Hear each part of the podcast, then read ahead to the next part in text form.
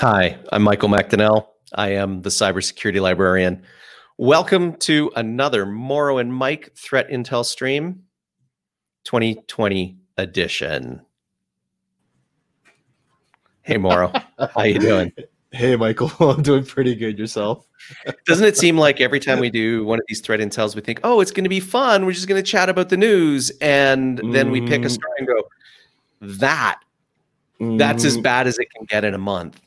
And then by the Uh-huh. time showtime arrives, it's Yeah. like, Yeah, you- It- yeah, it, it, it surpassed that old news, and it, it- but you know when you collectively look at it, you're like, wow, uh, I, I think this is the end of the world now.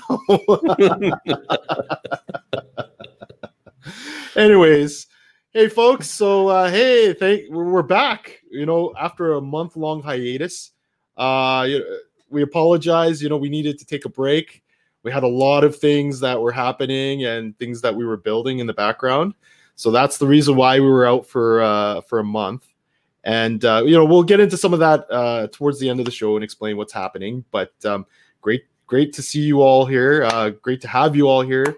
Please, uh, like like always, right? Uh, if you have uh, any comments or questions, feel free to use the chat. And uh, yeah, we'll we'll ho- hopefully have a great show tonight. So um, yeah. Uh, so this is this episode is special, not super special, right? Like not on a very special blossom. This is this is uh but th- we're making some changes to the show. Uh, we'll we'll Mhm. probably go into detail later, but um, there's a reason why we came back from hiatus on threat intelligence.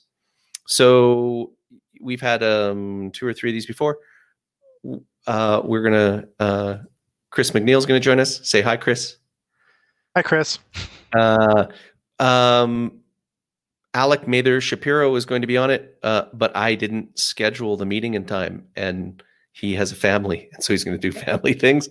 Um, uh, we're going to talk, as we always do, about what's in the news, try to analyze it, um, go beyond the headlines a little bit, but we're also toward the end.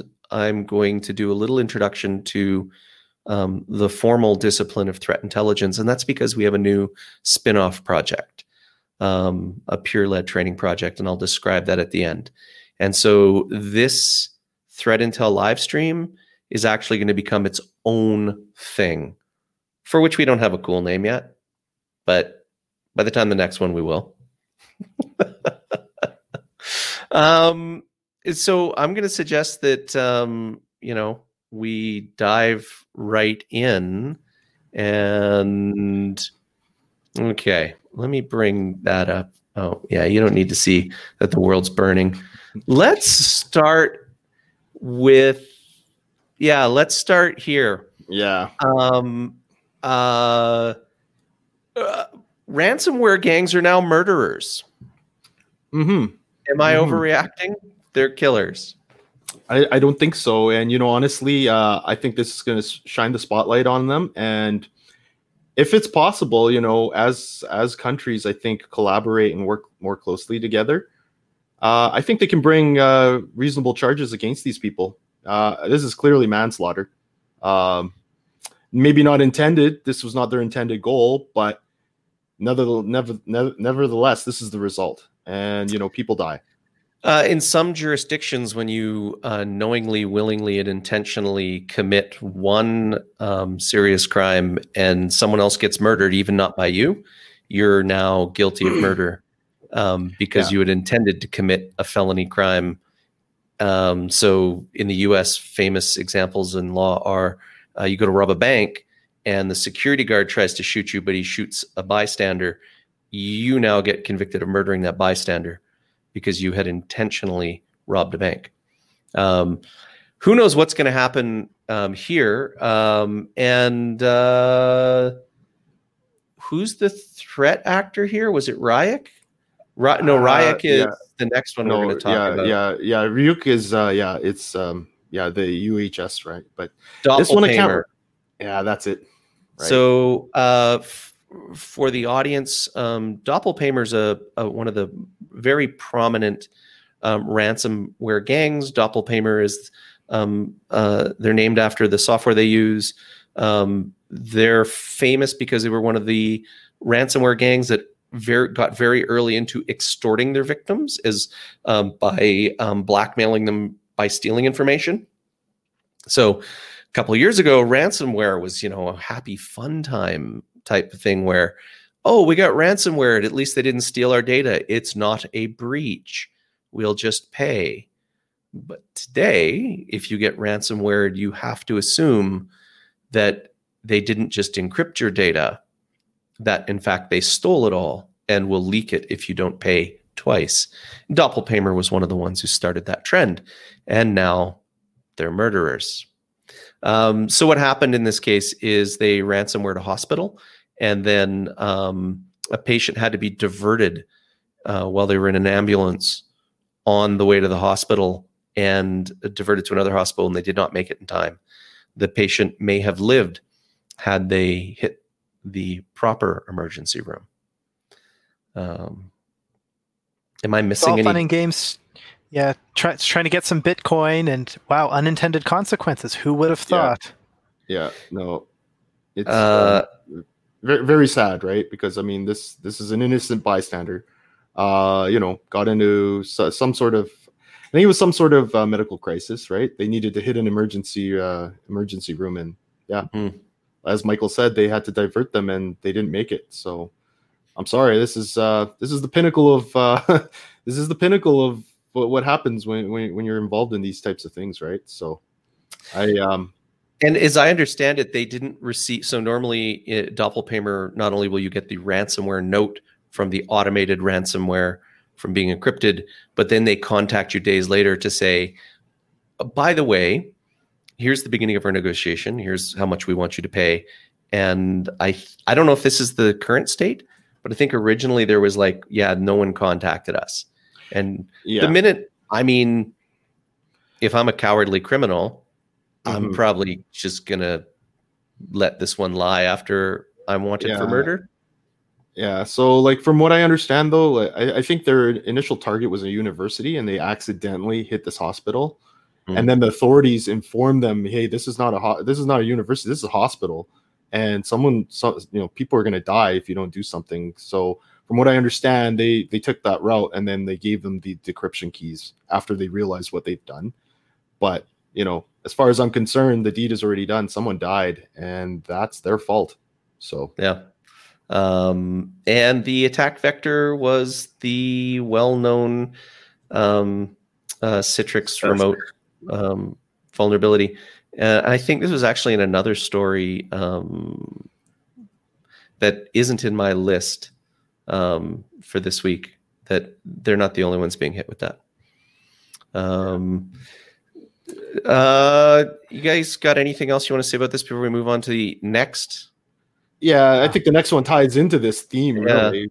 Also, it's like, yeah, So like a week later, after that hospital in Germany gets hit, um, a hospital chain in the United States gets hit with ransomware. Um, and um, what was the first you guys heard of this? Was it through like the six o'clock news, the security news, or social media, or what? Like Yeah, Chris, no, I- where did you hear this one first? I think it came up in my Google feed first. In, in Moro? Yeah. For me, it's actually beep, bleeping computer. I have it so it opens uh, whenever I open my browser, and uh, as soon as I saw that, I was like, ooh. and that's really only a few weeks away from you know when that whole German incident happened as well, right? So, and it's kind of a scary thought because you know if hospitals are not overburdened by COVID already, now they've got this to contend with, and man, this is just a complete disaster if you ask me. So. This would Um, be bad enough in a good in a good day. This would be terrible to happen, Oh, but to have it happening during a pandemic, yeah. Oh yeah. Well, exactly. Exactly. Um, do you guys remember at the at the beginning of um, the pandemic, there was um, one of the ransomware gangs came out and made a cer- you know basically a press release saying, "Don't worry, we won't extort any hospitals um, yeah. during this yeah. pandemic." It's like, Yeah. give me a break. No, Like, they're opportunistic, man. I'm sorry. Every organized, it's organized crime for a reason, right? They're Yeah. looking to exploit. every situation they can, right? So Um, so the first I heard of this one was actually in a Reddit post. Um, wow. and there was um, uh, someone who worked um, for this hospital chain or a related entity and basically said um, like a dozen people had already died overnight because of um, um, um, delays to service and lack of service. Now, that's not being attributed in the public like with the German one. So in Germany, the authorities immediately said, yes, this death is because of the ransomware. We're pressing charges. In this one, that I haven't seen that happen, but people behind the scenes are going, yeah, people are dying. Mhm. And, you know, uh, so this is um, Ryuk, Ryuk, Re- uh, Ryuk. Ryuk. Ryuk. Ryuk. So Uh, just so you guys know the context of that name, it's actually a character in a Japanese anime called Death Note. He's actually a death god. Oh, Yeah. okay. Yeah, I know. Yeah. Okay. That, Yeah. that, yeah. Um, But yeah, This- um, I'm gonna I'm gonna tell you this. There's a couple people who watch this feed who do work in healthcare, um, and uh, the very first security assessment I ever did was actually for healthcare um, organization here, and I was at the time um, building these PACS systems, um, patient archive. They, they hold patient patient images. You know, you you go get an X-ray that gets stored on a PAC system. You go get an MRI, it's stored in a PAC system. You go get a PET scan, it's on a PAC. Every medical image goes into a PACS. And it's a huge, huge volume of data growing constantly.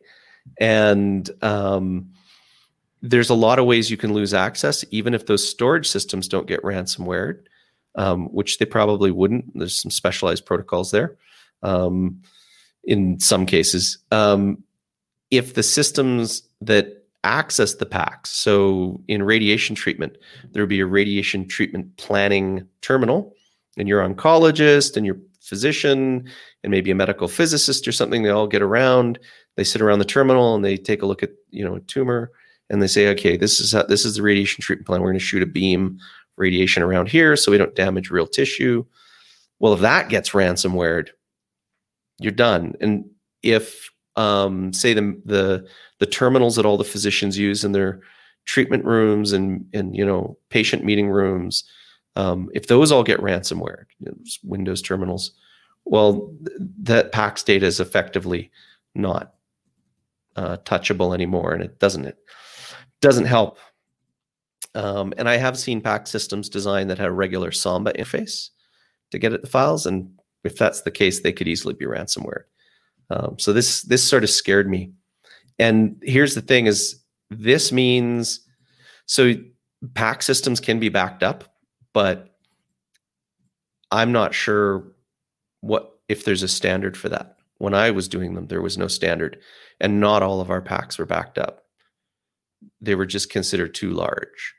We we had done Oh, an. Ex- wow. I was working in experimental stuff, so we built our own PACS we didn't buy a commercial system and then we built our own backup for the PACS and that was oh, considered wow. unusual so i'm like if these get if these get ransomware they may have to pay i don't know like i don't know what the current state is if someone else in the audience knows let us know in the comments like if you know do pack systems get backed up today it, And anyways correct me if I'm wrong. I've never worked with a PACS system before, but my understanding is is that the obvious answer would be why aren't they air gapped? Why are why are they on the network connected? Everything else. But my understanding is that these PAC systems are used to send the medical images back and forth to outside agencies, to your family doctor, to other specialists, and that's why they inherently have to be connected and can be exposed to ransomware.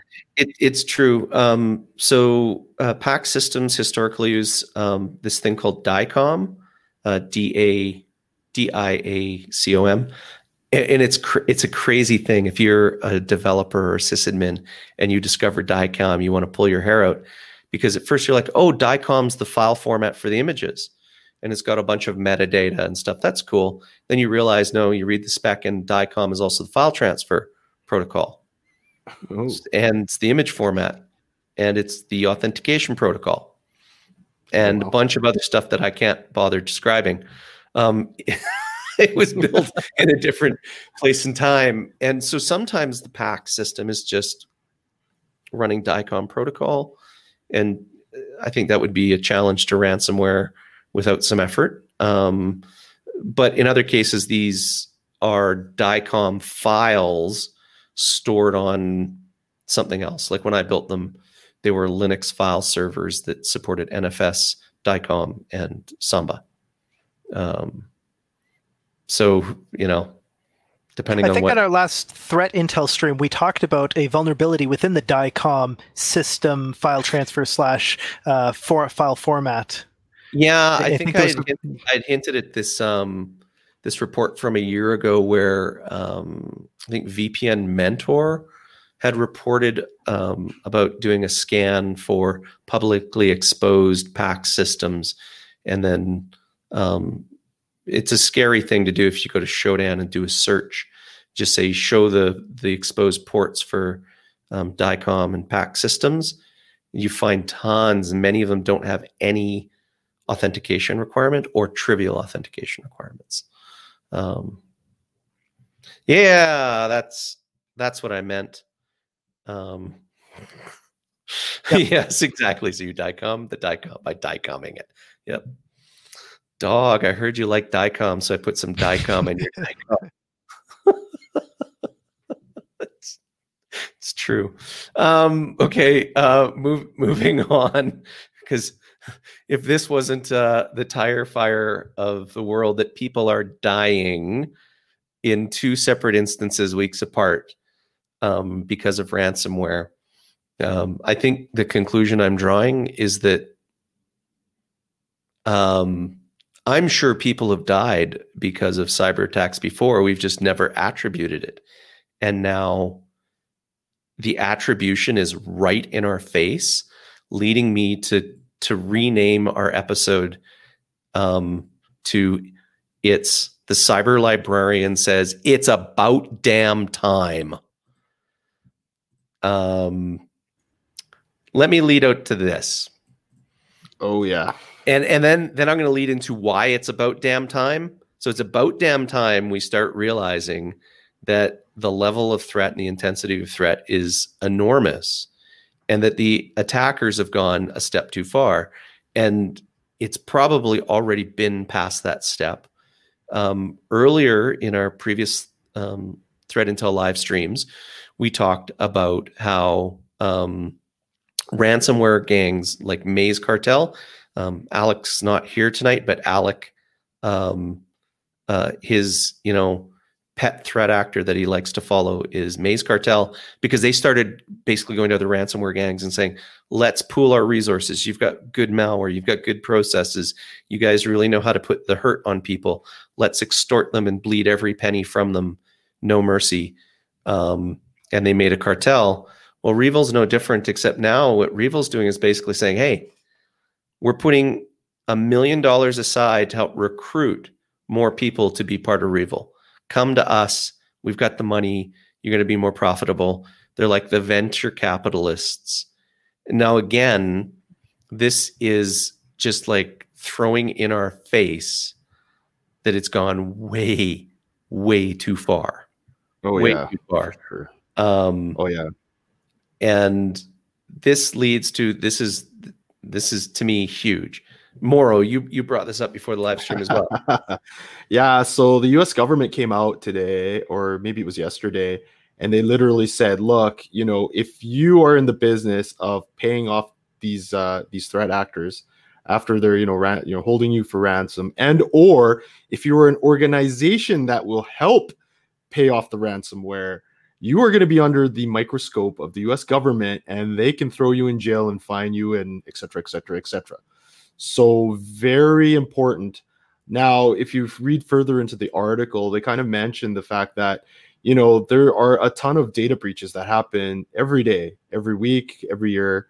Uh, for the most part, the majority of them don't even actually um, make it to the surface in terms of news, let alone uh, get disclosed to the government and that's actually a huge detriment to the whole process because now we don't actually understand how how that breach happened uh, how they how they operated and what what what occurred. All uh, information that's very important for uh, for guys like us that are trying to do threat analysis and understand these threat actors. So I think essentially what the U.S. government is saying is, look, we realize that you got to save face and reputation, but you know, honestly, paying off these actors is just encouraging them. Like like you saw in that last article with REvil, they just dropped a million dollars onto a forum, like a hacker forum, without even blinking. It's like, here's the Bitcoin, we deposited it, we don't even care because we're going to use this to hire more more um, more more people to help us. And yeah, this is really in a response to that and saying, hey, look, you pay that ransomware, this is what happens. They, it's it's emboldened them to to to go after everybody now. So I, I I agree with you, Michael. I think this was something that was needed very very long time ago. It's about damn time. exactly, exactly. And the reality is, you know what? I think some of that also is uh, stigma. We got to break that stigma, right? Uh, I think it's something like you know, um, and I don't want to generalize it or compare it to as the same thing, but if you remember uh, like neurological diseases and things of that nature like you know um, mental health it was it was pretty much a taboo almost 20 years ago if not even 10 years ago now we start to recognize and say hey you know it's okay you got to get help and i think you know organizations have to realize the same thing just because you got breached doesn't mean you know you were you know you're, you're the only person that it's the end of the world uh, if anything, you know, you gotta you gotta stand firm. You you know, it sucks. It, I I totally agree, and I I absolutely um, you know, my sympathies, right? But uh, at the same time, you you've got to report that. You got to help. You got to help the system because I mean, honestly, like the bad guys are are getting organized. They're sharing data. They're sharing information. They're sharing tactics. Mm-hmm. And for us not to do the same thing is crippling us. It's not helping us be better at at this game.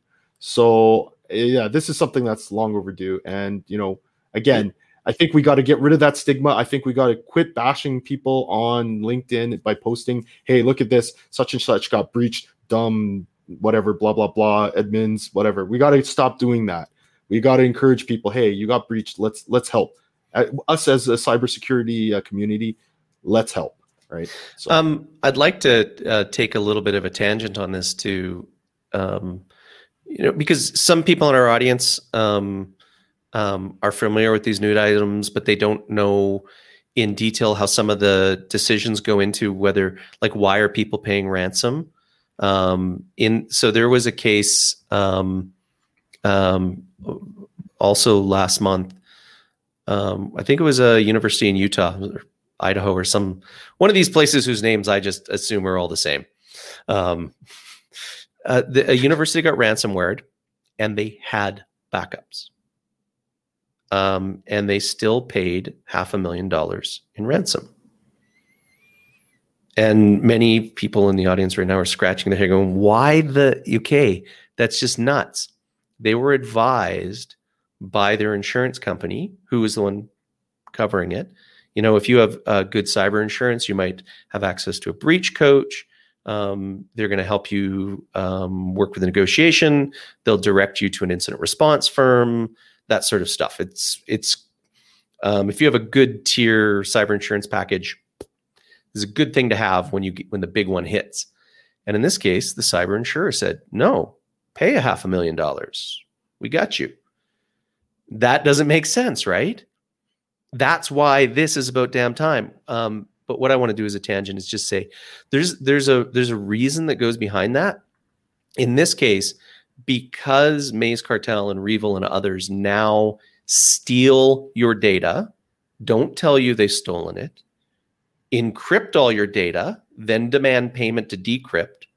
Then what they do is they start leaking data and saying, if you don't pay us again, we're going to leak the data we stole. And you know, this is actually the good part. They may actually take your data, not tell you, and do something later.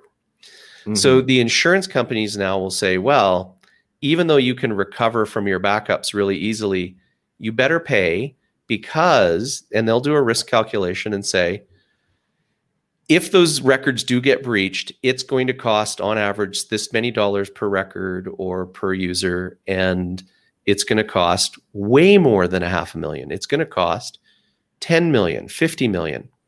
So it's better to pay the half a million. And the insurance company, they look at it, they're on the hook for it, and they just say, okay, this is just a good, this is good risk.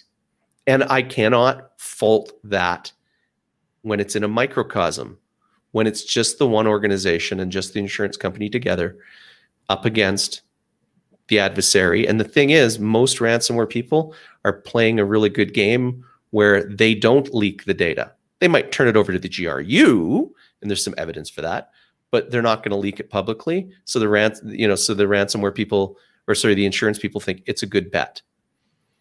And that's the problem. And that's why this law is needed because there needs to be an additional part of the risk formula that say says this isn't being done in isolation because if we we keep making that risk calculation individually it's bad for all of us there's an interdependency between us if that university pays it means every university is now at much greater risk and will have to pay and every time we pay we mm-hmm. are investing in the future of these cyber criminal enterprises and at Absolutely. a phenomenal rate what would you would you wouldn't you just love it if one day your cyber insurer went to your company and said, I'll tell you what, we'll just give you half a million dollars. It's cheaper than paying later.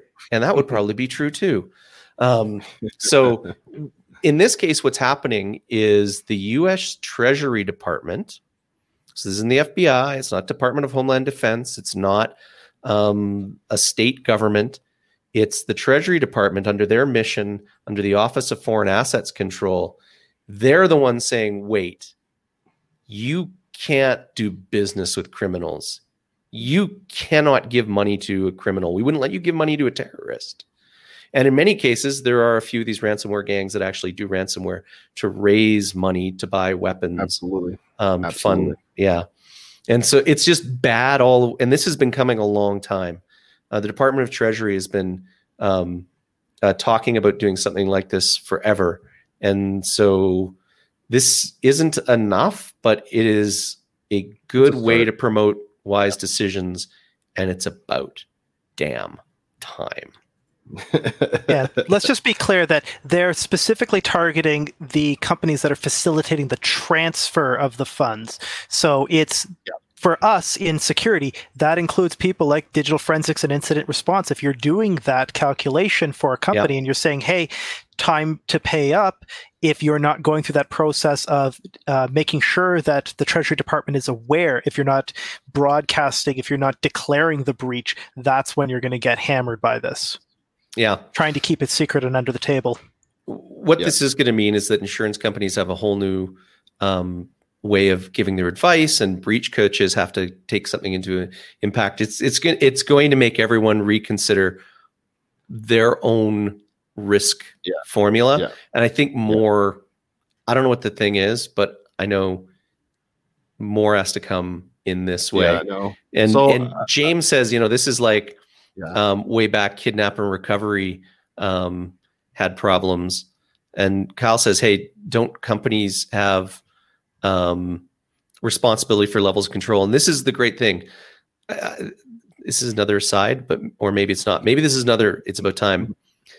I would like to see in Canada instead of there being federal legislation that sets security standards, I'd like to see federal legislation that mandates cybersecurity insurance. That you have mm. to have it, and that it has to have certain terms. Because then what happens is the insurance company is the one who's on the hook to pay has to start saying, um, well, there has to be standards and it's not optional and you don't get to interpret them. Now they, as the one who would be on the hook for paying, are going to come up with standards and they're good at that. Like mandatory seat belts and fire code safety actually works. And that's insurance companies. Um, shout out to my friend at Baker Insurance who taught me all that years ago when I was president of a condo. Um, and they sorry. Gave- so, so I'm going to say one last thing. So I know I said they're going to throw you in jail, but it's actually worse. They can actually throw like since it's uh since it's uh basically uh the guys that basically control money and stuff, they can throw yep. sanctions on you. And honestly, that's that, that's something worse than death. Can you imagine having all your assets frozen? You can't do anything. You can't buy food. You can't go anywhere. So trust me, it's worse than jail. if you've ever met someone that's, you know, basically in Canada has the CRA breathing down them and they've frozen Yeah. their assets. Yeah. It is not fun. It is not fun at all. So, Um, I have a story here that is the final place I wanted to take this string before we move on to the rest of the tire fire that is 2020. um, but I can't. Ah, here it is. Here it is. Here it is. Um, uh, so, and this is why I, I made that sort of aside about um, cyber insurance should be mandated because what's happening now is cyber insurance insurers um, are going to their clients and saying, um, you n- need to meet these standards. And some of them are now saying, well, mandatory in getting this insurance package. If we're going to pay out for your ransomware, you have to let us assess you. And some of them now have their own scanning services. And there's another story just from a few this last few days where one of the insurers basically said, um, "Yeah, we've we um, uh, will uh, check your RDP connections and make sure they're safe before you access our platform." That was just in the news today or yesterday or something, which is like it's it's mind blowing that they're saying you know they'd say okay well um you, you know to deal with us we're just going to double check that you're safe or you don't. Yeah. Um that's, anyways So, i think that's, that's pretty I- I- amazing. I'm going to say something about this. So, um, many, many moons ago in a different life, uh, where I was working for a construction company, they were actually uh, looking at base. Uh, so, the cybersecurity manager, who used to be the systems administration, you know, manager or the infrastructure manager, he actually said, you know, look, we we're buying cyber insurance for the company. It's dirt cheap, but as breaches happen and progress, uh, that insurance is going to become more expensive. And then they'll put in, you know, minimum requirements like your staff have to be security trained, or if you have a CISSP certified person on your staff and you actually have a plan together, we will reduce your insurance costs. So it was actually pretty forward thinking. This is going back to 2016, 2015. And they were like, okay, yeah, we're going to get CISSP certified. The manager's going to get CISSP and all that, all in preparation for that. So, Yeah, and Kyle pointed out that, um, and this has happened um, more and more often in the last five years. um, uh, some companies will go and say, "Oh my God, we have so much risk. Let's go buy uh, insurance. We'll transfer the risk um, to insurance." And insurers come and say, "No, no, no, no, no, no, Oh, no, no, no. Uh, you know we, we're And I- not. we're not going to pay for your crap." I, I, I've got something to add to that because uh, there was an article that came out a few days ago about um, the source code for Windows XP and 2003 server being released, and a guy compiling it and saying, "Yeah, it's it, the source code is out there now. It's not complete, but you know what? Source code's out there now. It's just a matter of time for the right smart person to figure out all the other bugs in there, and then start attacking all those uh, systems that have embedded operating systems based on Windows XP to now get attacked. Right? So." Uh, whatever we're saying has hit a, a real chord with um, you, the audience, because I, I just see the chat is just is going faster than I can read. Um, this is uh, this is great. Uh, I'll just to throw a hand grenade into the conversation. Um, I don't think it's going to end with insurance companies saying you have to have someone as a CISSP. I think No. it's going to lead to licensing um, of uh, certain roles, certain professional roles. Yeah. And I'm I'm o- I'm okay with licensing, and but I think if I were a young person, I'd be like, what does that mean? Is it going to get even harder to get into cybersecurity? And I actually think licensing might make it a little bit more straightforward. If you remember from a few live streams ago, we showed that infographic. Um, I might even still have it here. Oh yeah, made this one permanent. This infographic showing the ecosystem of cybersecurity certifications. This is insane. This does not help us. We need this simplified. We we do not in, in this this colored scheme is in like offensive security management, analyst, defensive, implementation, architecture. It's like there's way too much and it needs to be a simpler path. Maybe licensing will make some of those paths simpler. Europe in some areas and financial services does Well- have something like that.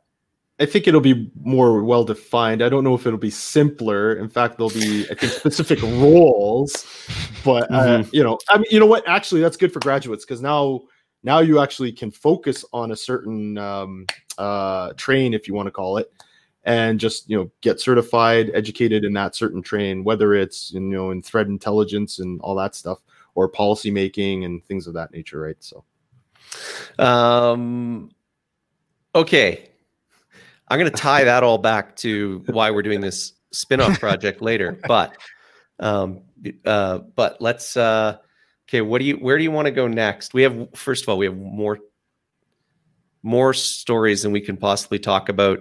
We're at the 40 minute It's mark. 2020. Of course, we're at. We've got more stories. Oh, yeah, dude. dear. okay, Yeah, dude, we just- okay, but we got we got to cover zero log on, right? Yeah, let's let's let's skip all Yeah. these little ones.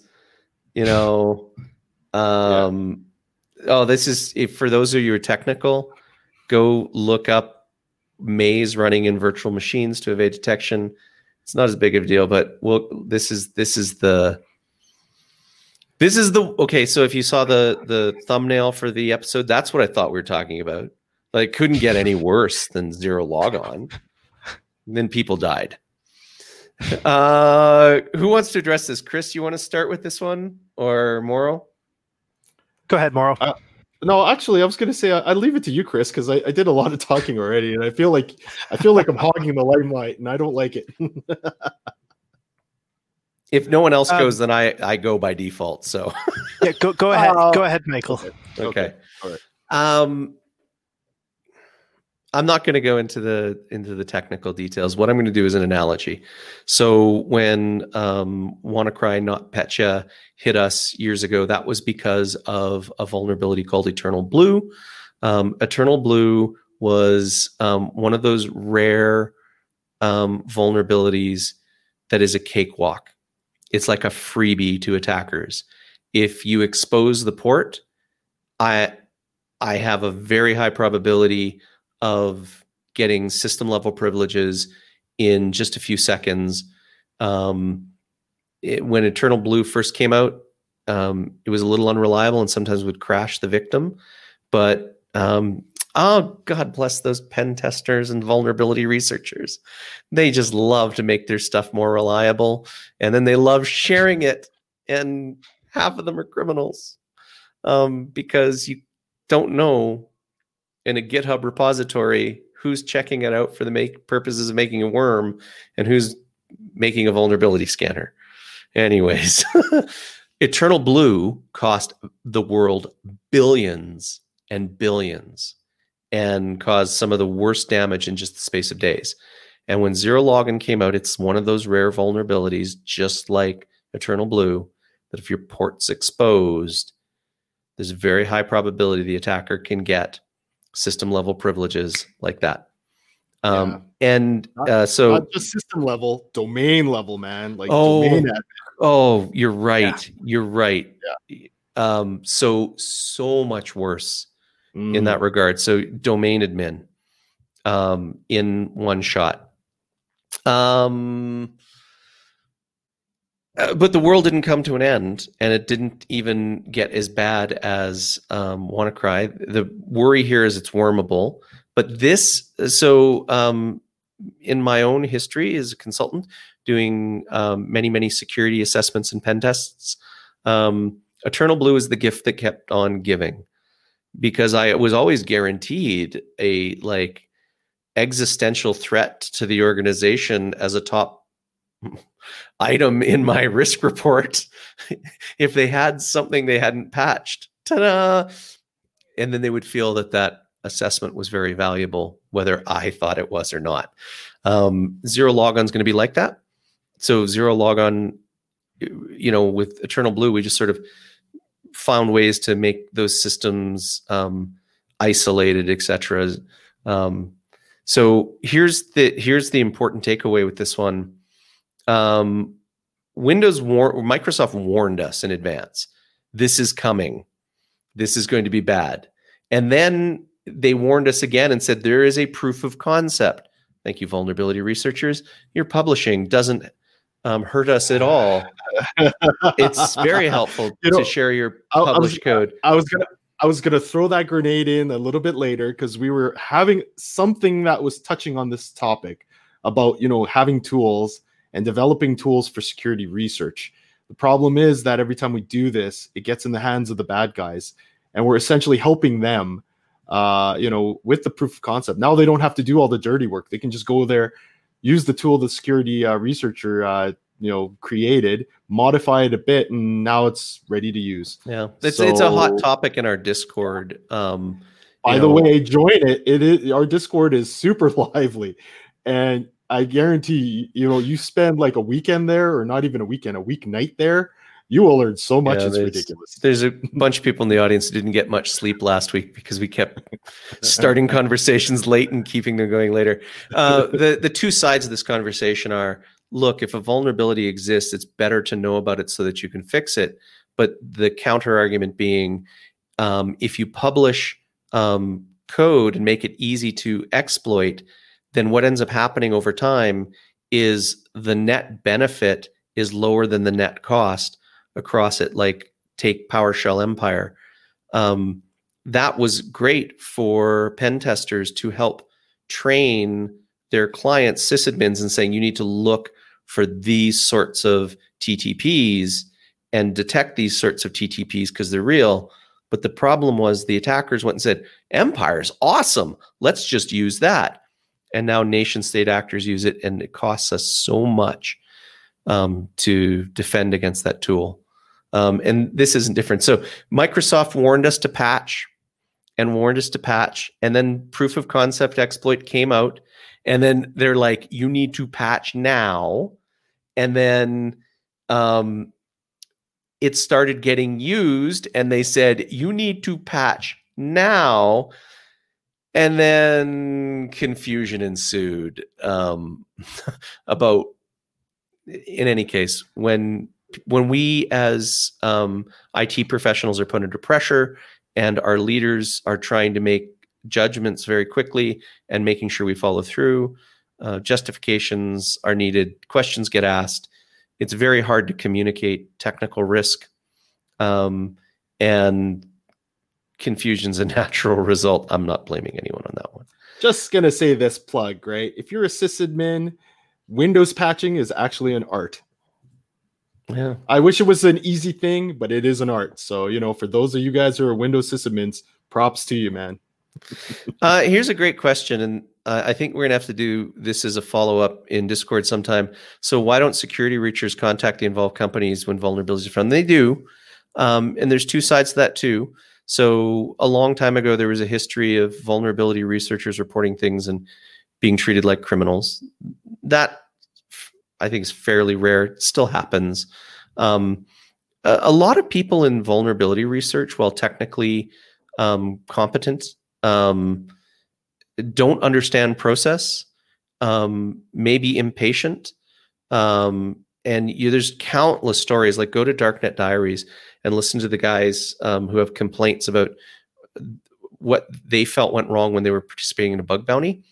Um, the counter side is like often they just don't get it. They don't know what the process is, and it's because companies are bad at also communicating how their processes work to people who might be involved in that.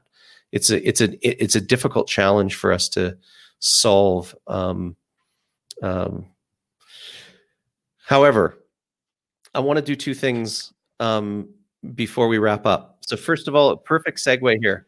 We were just talking about how hard it is to communicate risk, um, and uh, we have a, a, a cool little announcement um, about a new Mike and Morrow special event that will happen um, so in our Discord this week, we had the very great conversation about the challenges we all face as largely in cybersecurity, technical people who are used to communicating the technical nature of threats in detail to each other.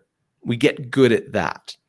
Um, we seek out those technical details to help us make choices. But then it becomes a challenge when we have to talk to non technical leaders, maybe our C suite, maybe our IT director, maybe our CFO, or, or a board of directors. And then we have to explain to these decision makers the nature of a cyber threat to enable them to make a good choice. And then we get frustrated. Um, quite often, we're faced with we I I'm trying to do this quickly. We're doing it under pressure. And we start talking in technical terms where we think we've dummied it down. And it's not that our decision makers are stupid. In fact, often people are on boards of directors because they're really good at dealing with bad news. They're really good at making tough no win situation choices. But we're not good at switching gears and talking about that. So, uh, Fortinet is a sponsor of B-Sides Calgary. And as that, they get a sponsored talk. And normally that would be a talk about the product or something related. And they came along and said, no, we want to do something that's community led. We want to give that time to the community. And they approached us and said, because um, there's a few people there that are fans, Hey Nahid, um, uh, said, would you like this to be a Mike and Morrow event? And we said yes. And we're going to talk. We're going to get a panel discussion of people talking about the challenges as technical professionals trying to explain risk in non-technical terms to decision makers. So we're going to um, um, we're going to be uh, at B-Sides Calgary um, doing a talk um, with a panel uh, at least two of uh, the members of our community will be on that panel. Woohoo! That's cool. And uh, shout out to both Kyle and Nathan, who are in the audience tonight. They're also giving talks. Go see Kyle's talk. Go see Nathan. Nathan is presenting uh, threat hunting with PowerShell based on courses, a course that he and I taught um, a year ago. Um, our course was three days long. I don't know how he's going to cram it into one hour. Dude, come on. Nathan's a near- miracle worker. Yeah. I'm serious, man. Uh, you, will figure it out. Kyle, uh, tell us in the chat what your um, what your talk is. Um, anyways, uh, so that's one announcement. Um, the second announcement is um, we have a spin-off project. So um, I'm I'm a certified threat intelligence analyst. Um, I like doing threat intel and I like doing the analytical side of threat intel. And Alec, who's a regular on this threat intel live stream, um, that's his job. He's a threat intel analyst um, at a, a, major consulting company. Um, and he likes doing it too, but it's very hard to, to know where to go to get um, uh, skills development in that. And then we were talking to some folks from the U of C's InfoSec Club who were really interested in that analytical side. And in the club, they do a lot of um, training activities and workshops that are about building technical skills um, for programmers, pen testers, really fun stuff in CTFs, things like that. Um, so we decided, you know what? Um, there's no place to go and get this training. There's no academic program. Um, the courses are bloody expensive. So we're going to do a, a peer led training program. And we're going to have two tracks. Um, one that is going to be small and intense, the peer led part for people who want to be analysts. And then there's going to be another thing that's for general interest and technical interest. So if you're a student, you're going to love that. If you're a professional who wants to know what threat intel is and how you can benefit from it, you're going to love the general. And what we're going to do is we're going to start some activities with this small group um, where we're basically just have meetings where we discuss what we're learning, try to do some projects to do our analytical side. But then as a spin-off, we're going to create workshops, live streams, and pre-recorded videos for those with general interest or technical interest. So if you like malware reversing, if you want to use MISP, if you want to learn about STIX syntactic, if you want to use Yara rules to search for indicators of compromise, we're going to do that as that technical general interest track.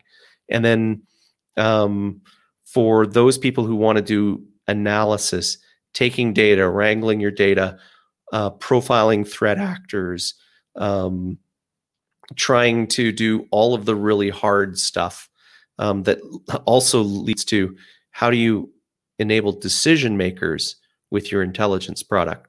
Um, that'll be discussion group and peer led things. Um, I had intended to do a tutorial on what threat intelligence is as the ending of this thing and the kickoff of the new um, project. Oh, by the way, what's the project called? Um, it's called Silex, the Cyber Threat Learning Exchange. There, I'm going to put it in chat. That's the best we could come up with. Maybe I'll hold a co- Well, you know contest for the best name.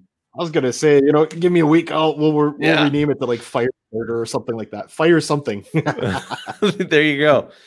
Um, so I think with that we can wrap up, and we'll be under the one hour for the first time ever. cool.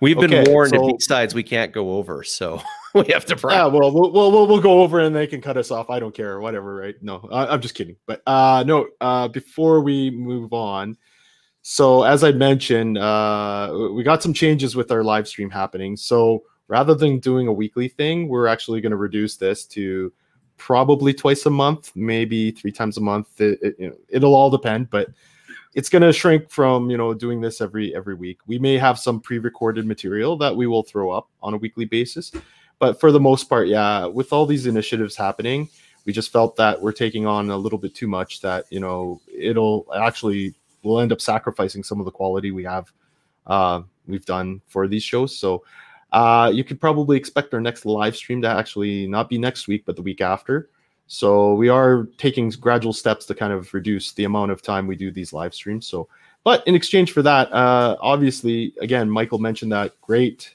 opportunity to learn uh, and our Discord is open for everybody. And I believe we're 55 plus people, I think, in the in, in the uh, in Discord right now. So I would definitely encourage those of you who haven't joined to join. Uh, you know, come say hi. You don't really have to talk. There are some people that just lurk and you know uh, are you know sh- you know peering over shoulders and things of that nature. But you know, at any point in time, it's a friendly community. No one looks down on you if you you know. There's no such thing as a stupid question. Uh, so by all means, please come join, uh, be a part of the community. And again, if you're interested in learning about you know threat intelligence, as Michael had suggested, it, it's a chance to get get trained in that area because honestly, there really isn't any good material out there to learn it. And There, really, there you is to if you've got ten thousand dollars. Well, Fair, So- well, and that's the thing, right? I mean, if you're a student or you know, if, if you're like me with an average Joe job, ten grand go, you know, it's like, well, I can use that to buy a car. so, um, so I've just dropped the Discord um, for those who aren't a member into the chat, so you can come and join us. Um, uh, one of the ways we're going to fill the void if we do Mike and Morrow less often is, uh, and this has already happened. So Technical Tuesday, which is a live stream I had started um, in the spring, a lot of that is now community led and in Discord.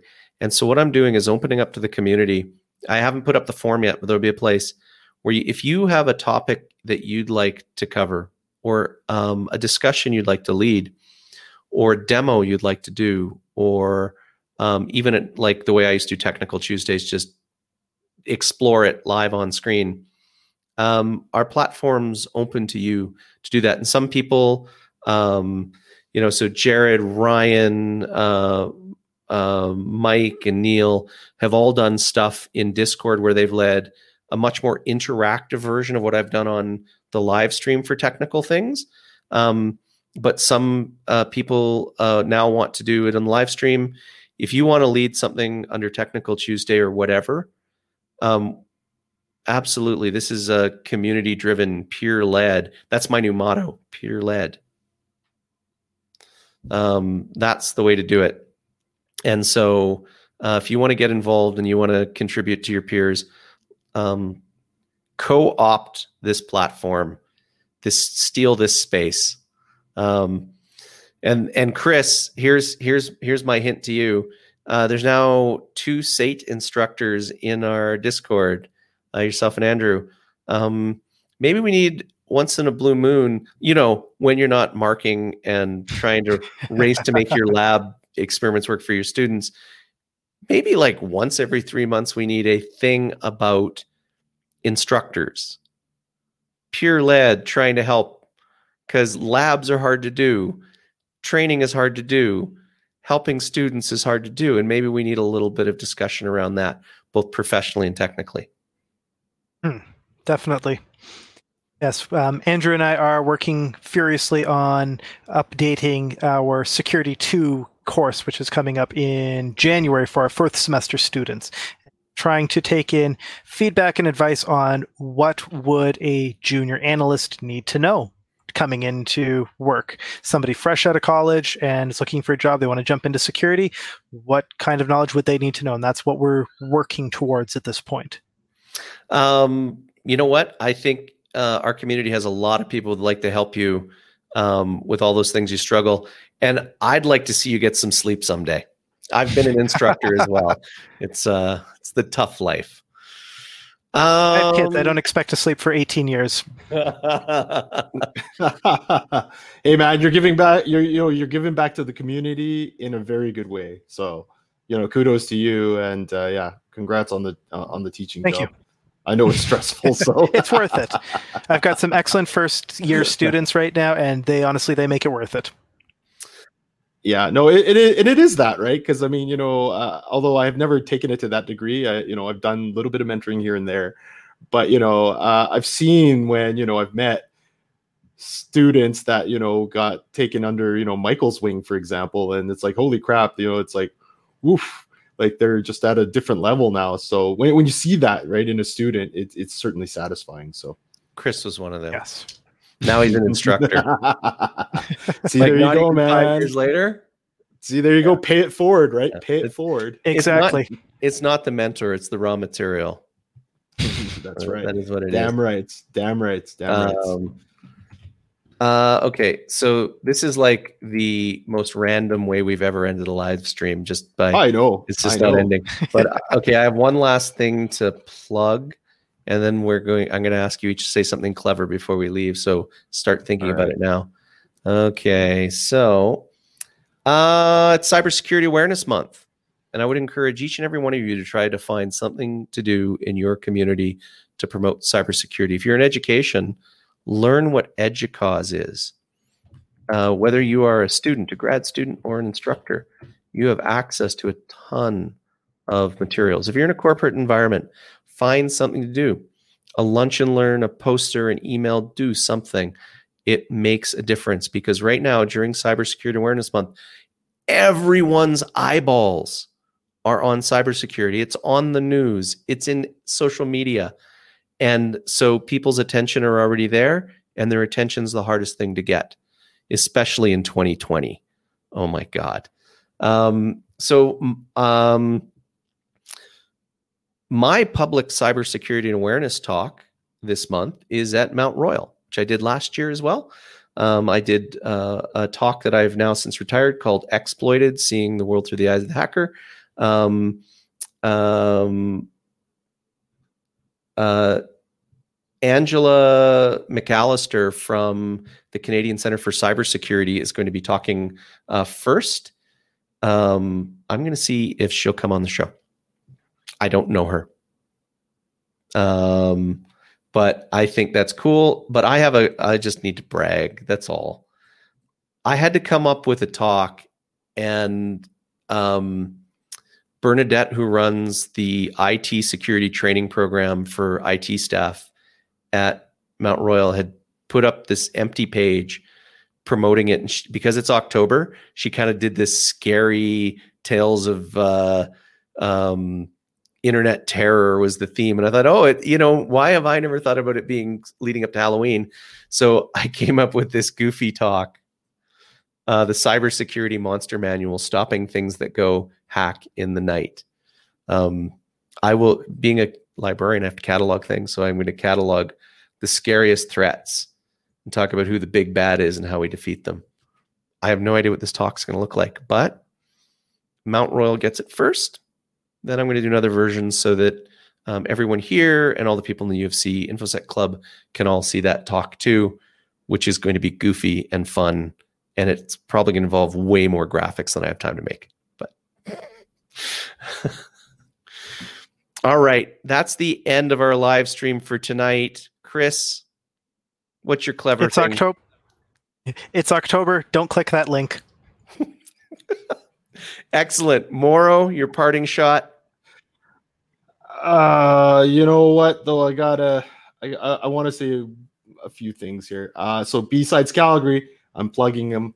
If uh, you know, you you could be anywhere this year. It's virtual, so I mean, please, uh, if if if you want to learn a little bit about cybersecurity, uh, go, Google their Google their page. Uh, you can buy tickets and attend. And again, Michael and I will be presenting um, on uh, on risk, basically our discussion on risk. Uh, with that, I'm going to say, uh, you know, knowledge is for human knowledge is for everyone. So please consume, but also share. And with that, hack the planet. He's ended three live streams with that logo, that slogan. So, um, community is king. Participation is meaningful. It's how we're going to solve all of these problems. It's what the hackers do. So this month, it's your chance to participate. Thanks for watching. Oh, I'm so bad with these outros. Where's that?